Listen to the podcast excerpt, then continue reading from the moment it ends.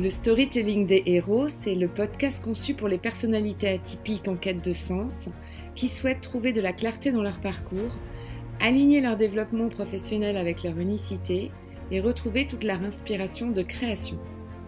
Je suis Sophie Gagnebé, je partage mes passions entre le coaching professionnel et le marketing, et dans chaque épisode, je vais te partager le storytelling des héros de notre temps ou d'ailleurs, pour te faire découvrir les grandes étapes de leurs aventures, leurs ressources cachées, leur prise de conscience, leurs défis pour trouver leur alignement avec leur environnement. Alors, c'est parti, on embarque dans ton chemin d'inspiration. Bonjour et bienvenue dans mon épisode 13 du podcast du storytelling des héros. Aujourd'hui, je te propose de découvrir le contre-pouvoir des croyances limitantes, et ce, au travers de la contrainte créative du jour, donnée par le challenge J'envoie 2022 des podcasteurs de l'Académie du podcast, car il s'agit en effet d'aborder en 5 minutes chrono la thématique de l'apprentissage suite à un voyage.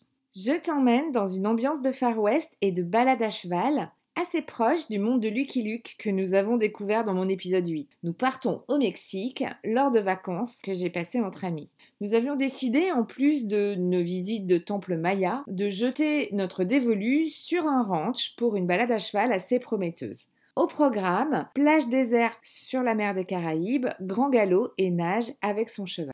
À notre arrivée au ranch, nous sommes pris en charge par une équipe très professionnelle. Ils nous présentent les chevaux déjà scellés, a priori pour des questions de sécurité, nous posent quelques questions pratiques d'équitation et nous attribuent nos chevaux. Je ne vérifie pas la selle, je fais confiance au guide, d'autant que l'enraînement au Mexique est beaucoup plus court que celui qu'on utilise en France. Bref, je me dis, allez, t'es pas une experte, tu n'es pas légitime ni dans ton environnement, essaie de te détendre, le cheval est sur des rails et toi aussi. Et nous partons dans la jungle. Mon cheval est très nerveux et peu collaboratif. Il essaie de doubler le guide, il montre quelques signes de rébellion, bref, une petite lutte de pouvoir s'organise entre nous et je comprends mieux la réflexion qui m'avait été faite sur son sale caractère. On arrive enfin sur cette plage déserte et le guide propose rapidement un galop. Nous voilà partis comme des fous. Mon cheval n'a à ce moment-là qu'une obsession, doubler tout le monde, et moi, je n'ai qu'une obsession, rester sur le cheval, malgré une selle qui se met à pivoter et un étrier auquel je n'ai plus accès. Le guide, pour des raisons que je ne comprends pas immédiatement, décide de me poursuivre, chose perçue par mon super canasson comme un défi de vitesse. Mon guide se fait distancer comme un début.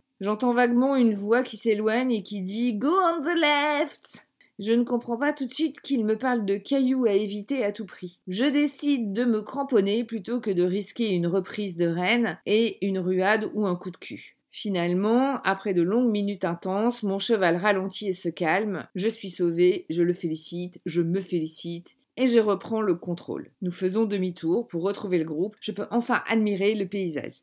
Ma croyance limitante d'imposteur équestre m'a poussé à laisser le guide vérifier au départ mes fondamentaux, à savoir comment le cheval avait été scellé, et m'a emmené dans une course folle sur une jambe. Au final, dans la crise, j'avais pris la bonne décision de fusionner avec mon cheval pour m'envoler dans cette course folle sans vouloir reprendre la main.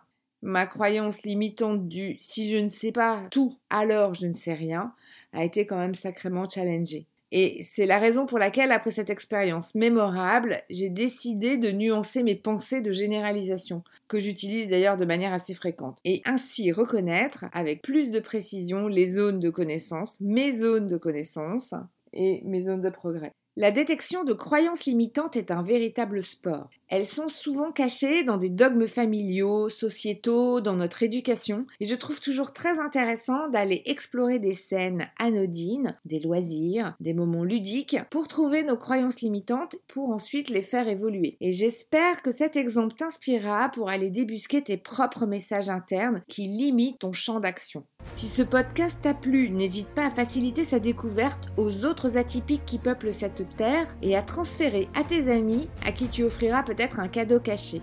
Merci pour ton écoute et prends bien soin de tes croyances limitantes. Et à lundi.